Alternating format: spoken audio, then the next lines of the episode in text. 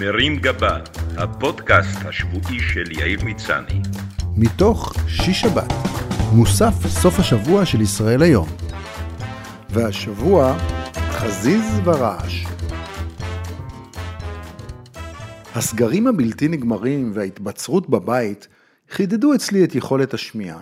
כנודניק שאין לו משהו טוב יותר לעשות בזמן הפנוי, אני נוהג להקשיב לרעשים שסביבי ולנסות להבין למה אנשים מתעקשים להפריע לצלילים מענגים כמו ציוץ הציפורים ומשב הרוח בעצים עם מבחר רעשים מעצבנים. בימים האחרונים למשל פועל ליד ביתנו טרקטורון קטן ומעצבן המכונה בפי אנשי המקצוע בובקאט. שאומנם נשמע כמו דמות ילדים חביבה, חבר של בוב הבנאי, אבל עושה רעש שלא היה מבייש מקדחה של רכבת תחתית כשהוא מנסה ליישר איזו פיסת אדמה. רעש המנוע הרגיל של אותו בוב החתול עוד היה נסבל איכשהו, אלמלא היה מחויב על פי חוק בהפעלת צפצוף רוורס, כמו למשאיות זבל. ומכיוון שהוא עובד ברצף מהבוקר עד הערב ונוהג לנסוע שני מטרים קדימה ושניים אחורה, מדובר ברעש בלתי נגמר ומעצבן במיוחד. במשך שישים וכמה שנותיי כדייר בארץ הזאת, חוויתי את כל צורות המגורים המקובלות עם שכנים מכל סוג. ולפיכך גם נחשפתי לרוב סוגי הרעשים האנושיים ולתמורות שחלו בהם. פעם היה מספיק לעשות ששש מהחלון ולהגיד לפרחחים שמשחקים סטנגה למטה, תהיו בשקט בין שתיים לארבע. והם היו בורחים הביתה בבושת פנים. היום פחות משחקים סטנגה, ויותר הגיוני שהרעש יגיע ממערכת הגברה, ואם תבקש מהמבלים להיות בשקט בין 2 ל-4, אתה בהחלט עלול למצוא את עצמך עם 2 עד 4 דקירות בגוף. כשהרעש מגיע משכנים בבניין, מתעוררת הדילמה אם להבליג, לגשת להעיר להם בעצמך, או להזמין משטרה. האופציה הבוגרת היא כמובן להגיע למקום ולפתור את העניין בכוחות עצמך. אבל אף אחד לא יכול לצאת טוב מסיטואציה שבה חבורת אנשים שמחים ושטויים כהלכה פותחים את הדלת ורואים מולם איש נרגן בטרנינג שבא להרוס להם את המסיבה. אופציית המשטרה היא כמובן נוחה יותר, אבל אסור שידעו שאתה הוא המזמין, אחרת לנצח תחשב לשטינקר שהסגיר את שותפיו לחדר המדרגות לידי כוחות אכיפת החוק. אני מכיר מישהו מאוד מאוד קרוב אליי, שהזמין אליו פעם את ההורים של רעייתו וחבריהם למסיבת יום הולדת. המסיבה לא עשתה סימנים של סיום, החברים המשיכו לשיר שירי ארץ ישראל בליווי גיטרה, ונראה היה שהם פשוט לא מתכוונים להפסיק לשיר גם מחר, כשהצבא יפשוט מדיו. בשלוש בלילה, כשהנ"ל רצה בכל זאת ללכת לישון, הוא התקשר למשטרה ודיווח על המסיבה שנערכת בבית שלו, מתוך הבנה שזו הדרך היחידה לסלק משם את כל מועדון המעריצים של שרה לשרון. הפתגם אומר שטוב שכן קרוב מאח רחוק, אבל אם מדובר בשכן רע, עדיף כבר אח קרוב, גם אם זה נסראללה. לפתגם אל תעשה לחברך את מה ששנוא עליך, אפשר להוסיף את אבל לשכן שאתה שונא, תעשה את זה בכיף. מי שלא ראה שמחת בית השואבה, לא ראה שמחה מימיו, ומי שלא ראה מריבת שכנים, לא ראה שנאה מימיו. שכן טוב הוא נכס שיש לטפח במתנות, בבישולים ובבייביסיטר. שכן רע יכול להיות סיוט בלתי נגמר. אני יודע כי הייתי כזה פעם. כשהיינו ילדים בתחילת שנות ה-70 וגרנו בקומה השנייה, אחי ואני נהגנו לענות את השכן דוקטור סגל שגר מתחתנו והיה אדם מעצבן במיוחד. עשינו את זה באמצעות נסיעה אינסופית ברחבי הדירה שלנו במה שכונה אז סקטים, היום רולר בליידס.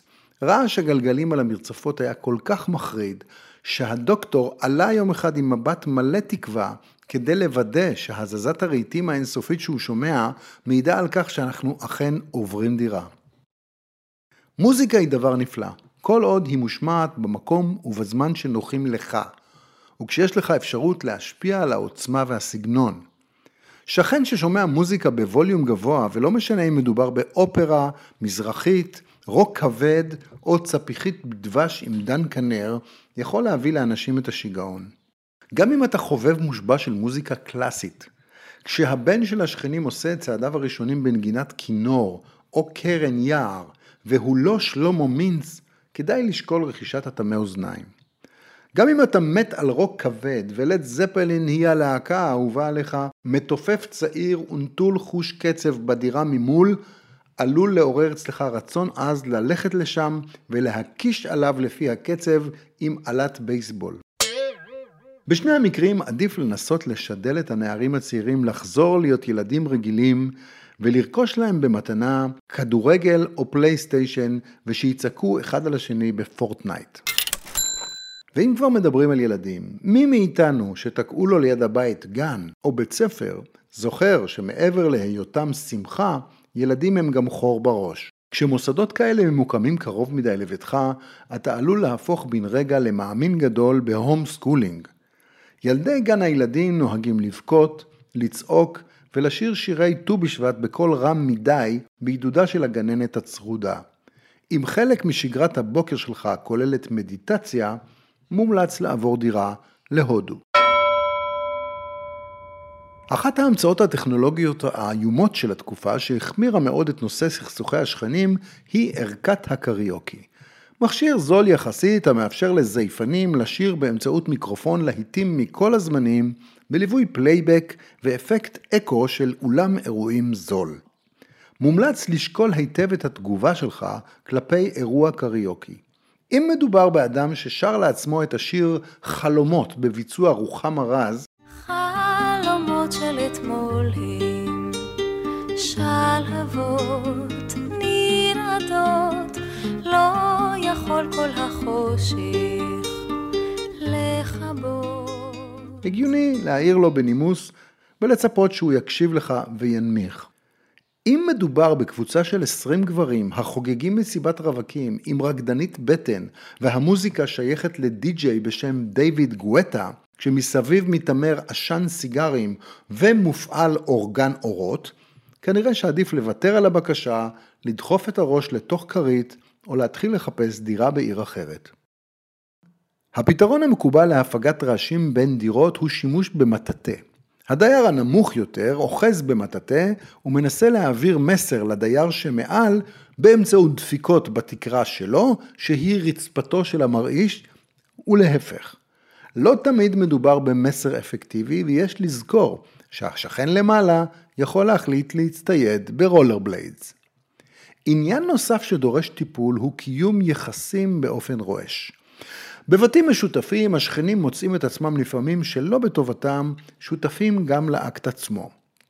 אם היחס העדין שבין עובי הקיר המפריד לבין רמת הדציבלים שמפיקים משתתפי האירוע אינו נכון, אתה עלול למצוא את עצמך בתוך סרט של ערוץ RTL הגרמני, שכנים חרמנים 6. מעבר לרעש עצמו, עלולות להיות כאן הפרעות נוספות.